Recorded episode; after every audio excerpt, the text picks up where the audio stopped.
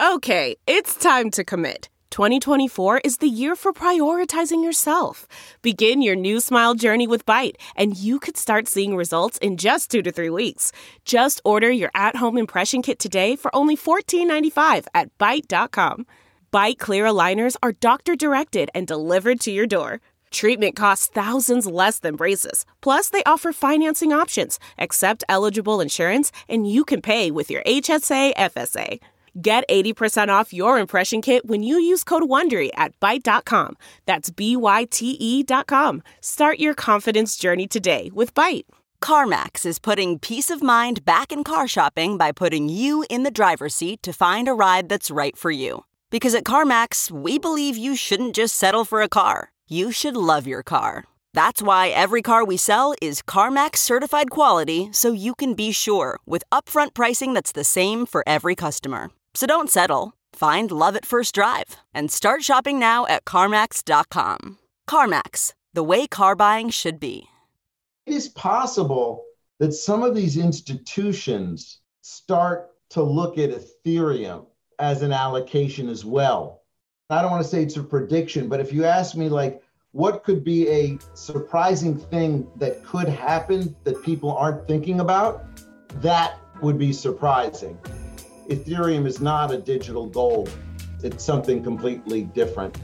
If Northern Trust is going to custody Bitcoin and Ethereum, that means they have clients that want to buy both of them.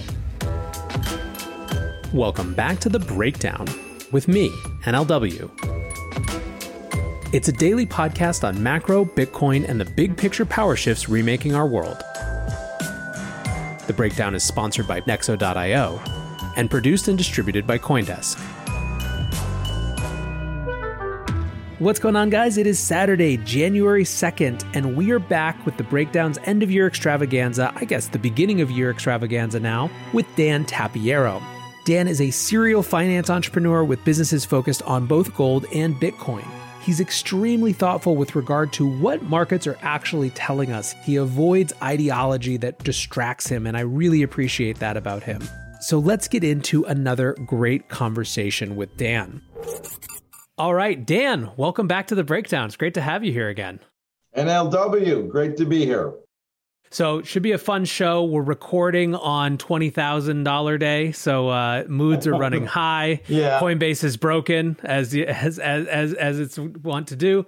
Uh, but let's start, I guess, even on a higher level than just that. What, in your opinion, was the most important economic story of 2020? Oh, I mean, I, I think that's an easy one. Um, it was the central bank's response to to COVID, and I think I posted a few times on Twitter uh, and I and I've definitely talked about this a lot, is that the expansion in the uh, central bank balance sheets um, and the increase in M2 uh, in the U.S. specifically, uh, I, I, think it's a, a 24% year-over-year rate. And when you look at that chart, you see that in the last 30 years, M2 growth has been at a zero to 10% range, and all of a sudden you have a spike up that is so huge and so fast.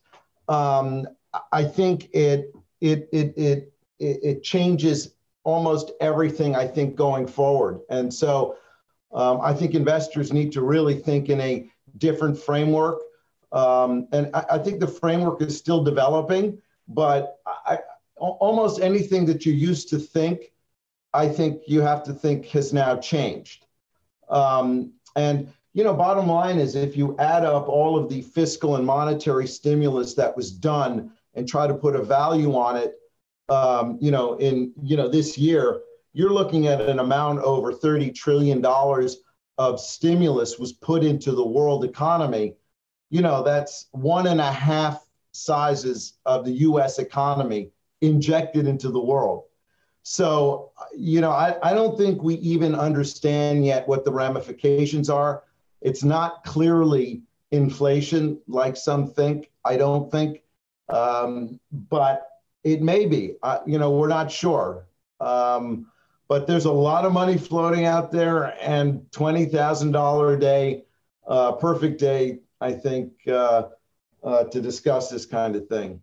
So I think the way that you just described it is actually really interesting that people need to update their frameworks. And obviously in the in the Bitcoin space, we've been talking a lot about the the kind of raft of new entrants into the space from Paul Tudor Joneses and Bill Miller, the BlackRock CIO and CEO are talking about Bitcoin and you know kind of all these things have been happening, but you spend more time with this type of investor, you know, macro focused institutional investor than I think uh, you know obviously we do. Uh, how widespread is that feeling, not necessarily of being interested in Bitcoin, but just a sense that our macro frameworks need to change? Is that kind of r- more widespread than just these folks who have come out with some big new Bitcoin position or some big new inflation hedge position? Well, I think it's starting.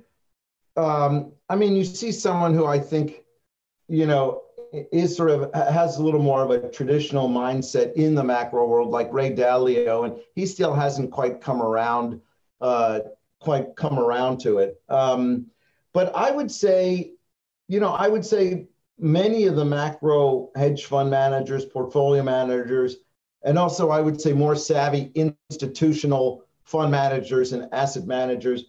I think a lot of them, you know, have little bits of Bitcoin in their, you know, Coinbase uh, accounts or their Kraken accounts. Um, uh, but I, I definitely do not think that um, the allocation is large. I mean, think about this: Paul Tudor Jones, who is uh, who's really one of the sort of handful of most respected guys in that entire world. He just came out this summer, right, with an analysis of, that that he wrote up, eight pages. I thought very good, but you know, really from a macro trader's perspective and as an inflation hedge. And you and I both know Bitcoin uh, is something that's much bigger than that.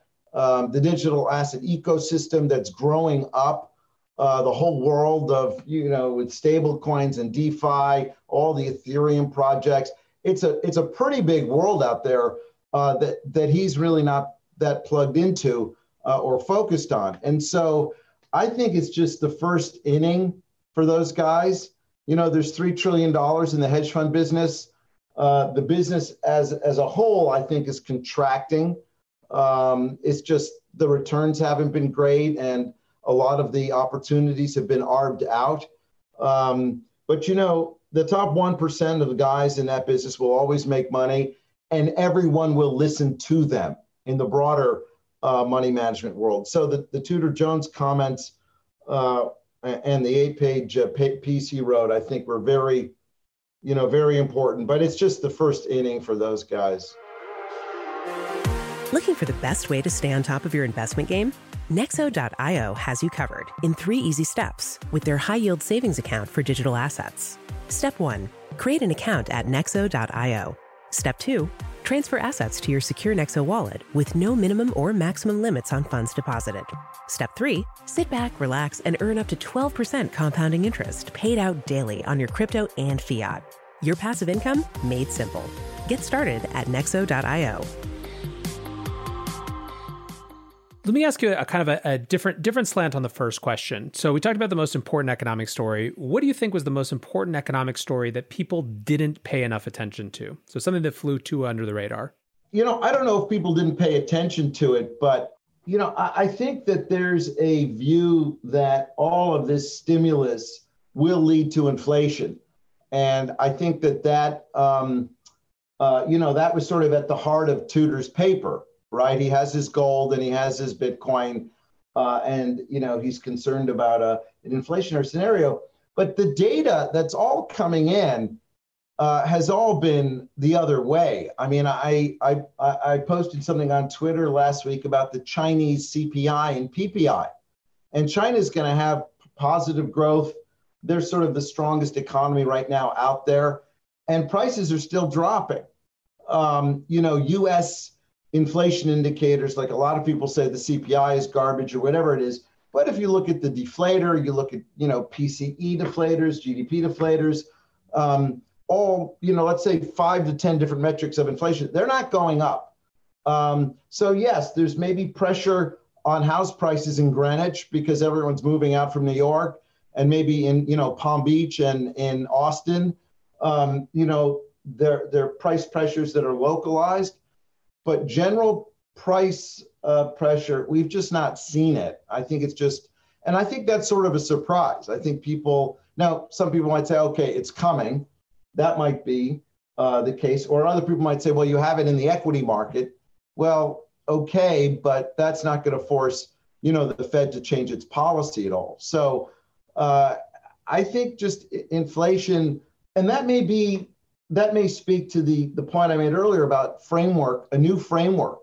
And I don't want to say that we'll never have inflation, but the deflation that's coming out of technology uh, is just extremely powerful. And I, I want to let you ask the next question, but I want to say one thing that I've noticed myself is very anecdotal, but I think it's playing out over the overall economy, and that is that productivity gains um, are absolutely gigantic. And, and what do I mean by that? Just as an example, um, you know, we're about to launch in the next month uh, a fund called 10T Holdings. And I've been raising money for this fund for the past year and a half. Okay. And um, I was supposed to go to Australia to meet a bunch of investors.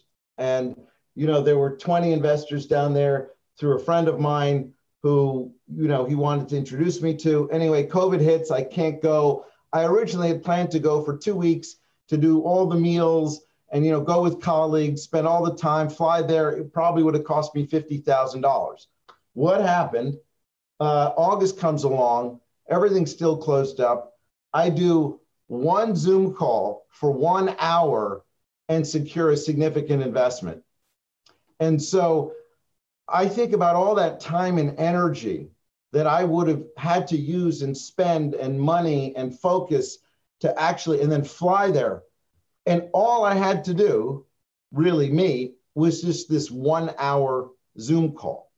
So, you know, I think that's replicated across the world and I think that Zoom, the Zoom productivity enhancement is permanent. So, and I think that's part of the reason why maybe there's a there is a you know a, a general cover on inflation as well. So again, that's sort of what I was talking about, like a new framework. I'm not sure that that's right, but it's feeling right to me. Like I feel like I may be doing five to seven Zooms a day, but the amount of um, the amount of the, the benefit that I'm getting, the output has exploded. So I think that's something that people are going to start talking about a lot more next year and the year after. You know, it's fascinating. I've had a lot of these conversations now. We're doing 14 of these kind of end of year interviews. Plus, obviously, I do the show every day and have talked about, I would say that the most common answer to the, as we move into the vaccine era, what is coming back, what's a real long term change? The most common answer to the real long term change is the remote work thing, right? Because people have, we've shifted our habits in such ways. You're the first person who's put it in the context of productivity gains, which I think is really fascinating especially if you you know you're kind of experiencing that productivity gain in the context of that investment meeting just from your perspective think about the total hours lost or, or changed on their side as well right? 20 investors times lunches dinners random meetings feelings of forced socialization like all of which could be really good you know? You could have met one of your new best friends there. I'm not diminishing any of the real human contact stuff but you're talking about potentially thousands of hours spread across all these people to come to the same conclusion, or or at least a uh, a similar enough conclusion that that there really is a lot of additional capacity to be deployed towards other things, right? Yeah, or towards the same thing, just 10x. Yeah, and I think you know to be fair, um, I think Cathie Wood. Uh, you know Cathie, Mm-hmm. I, I, did a uh, interview with her and Laura Shin a few weeks ago. I think she met, she has some she's mentioned this somewhere in her work or written something about this uh, more formally. Um, you know, so I I I, uh, yeah I'm not I, I don't think I, I am first. I mean, but in, in this idea, but uh, there, there there's some work out there on it. She's really on the cutting edge of stuff. Yeah. So, you know, I would suggest people you know check out her her website as well. Yeah, we'll be we'll be waiting for the ARK uh, work productivity gains ETF next, I guess. Uh, well, not impossible. I mean, right? no, I don't think it's impossible at all. I'm, I'm only half joking. Yeah. Um, all right. So uh, another question, I guess, kind of reflecting on this year, what, when all was said and done, was the biggest story in Bitcoin or cryptocurrency? You know, the funny thing is, is that every week it seems to change. uh, you know, uh, it really, you know, there are so many.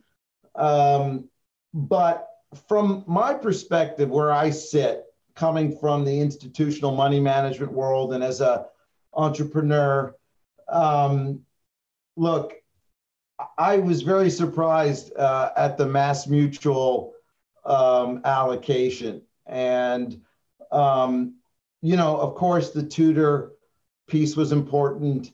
Um, you know, of course, you know, PayPal through Paxos onboarding 350 million people. That's important.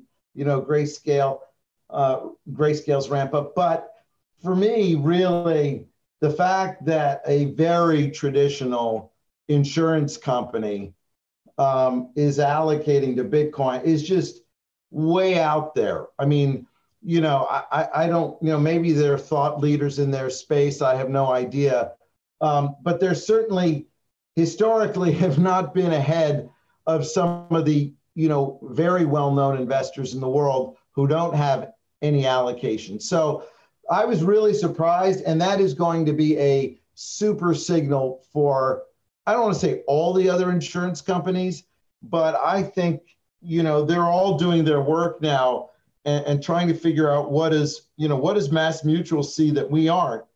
And what I think really will drive a lot of Bitcoin gains in the next, you know, five years plus, not really so much the move out of gold because I don't think institutions own much gold at all. I mean, I think the number is something like one to two percent of their portfolios.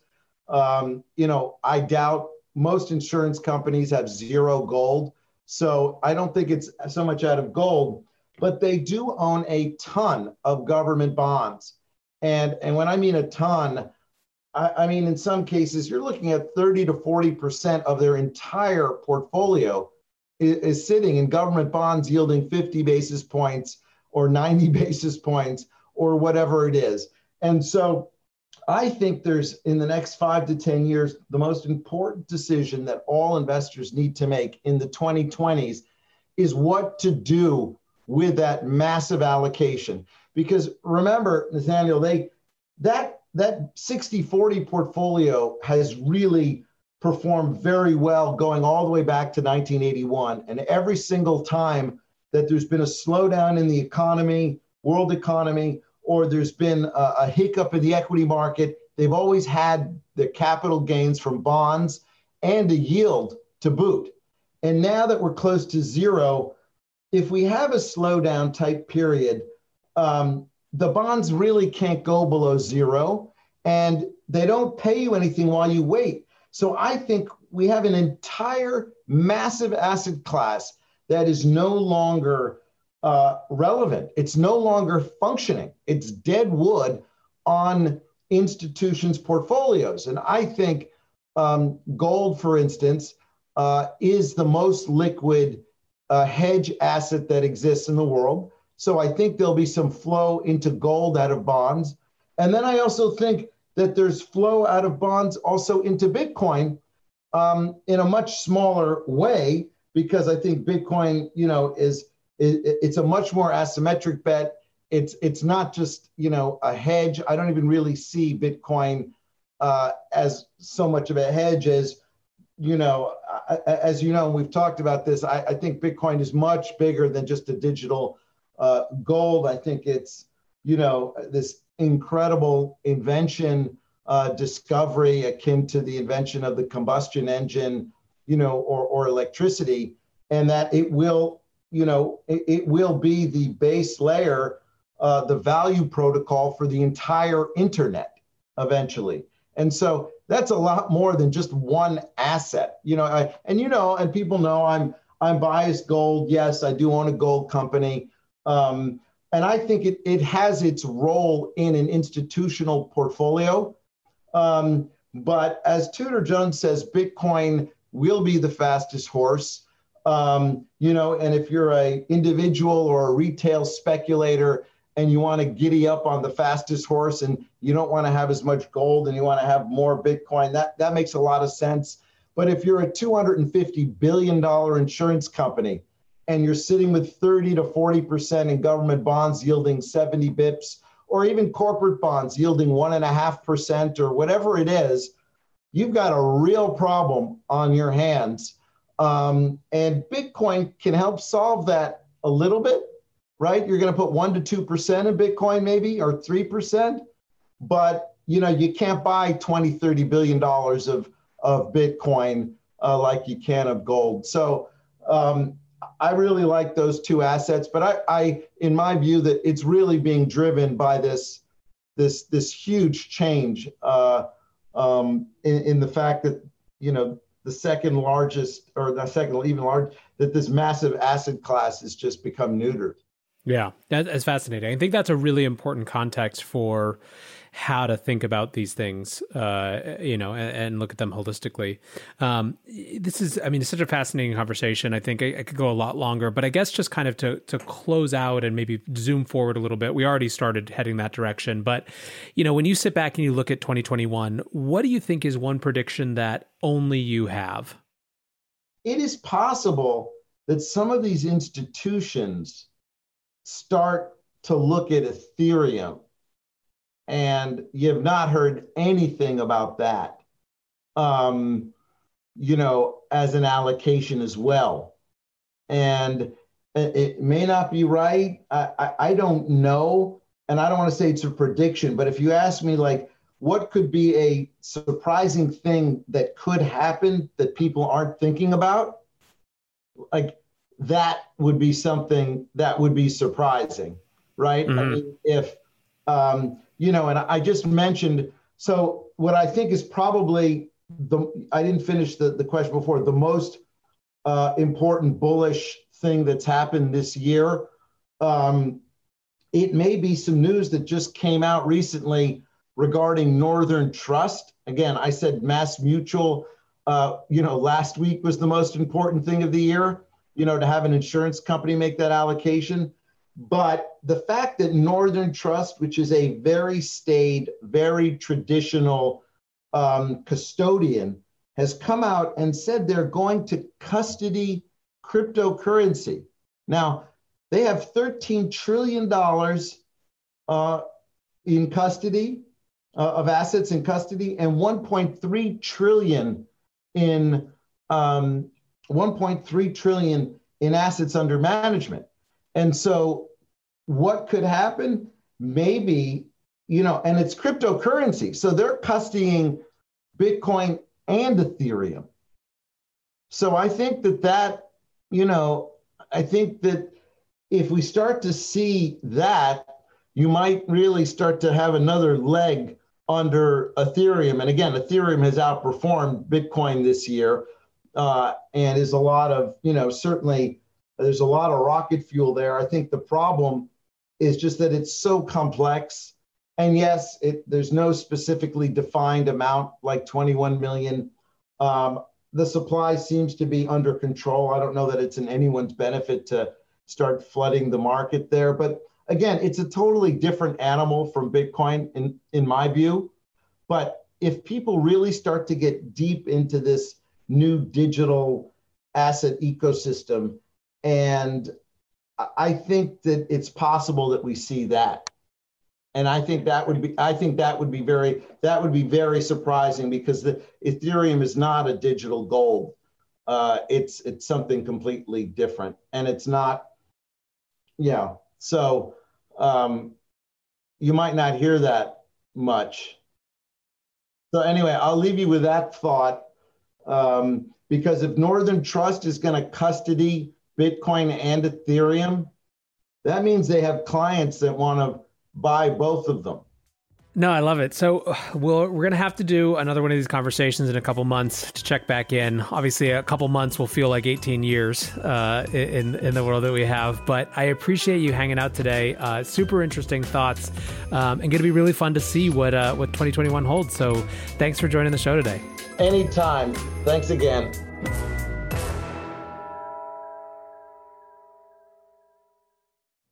You know how to book flights and hotels. All you're missing is a tool to plan the travel experiences you'll have once you arrive. That's why you need Viator. Book guided tours, activities, excursions, and more in one place to make your trip truly unforgettable. Viator has over 300,000 travel experiences to choose from. Everything from simple tours to extreme adventures and all the niche, interesting stuff in between. So you can plan something that everyone you're traveling with will enjoy. Real traveler reviews give the inside scoop from people who've already been on the experiences you're considering. So you can plan with confidence. Free cancellation helps you plan for the unexpected. And 24 7 customer support means you can travel worry free. Download the Viator app now and use code Viator10 for 10% off your first booking in the app. Find travel experiences for you. Do more with Viator.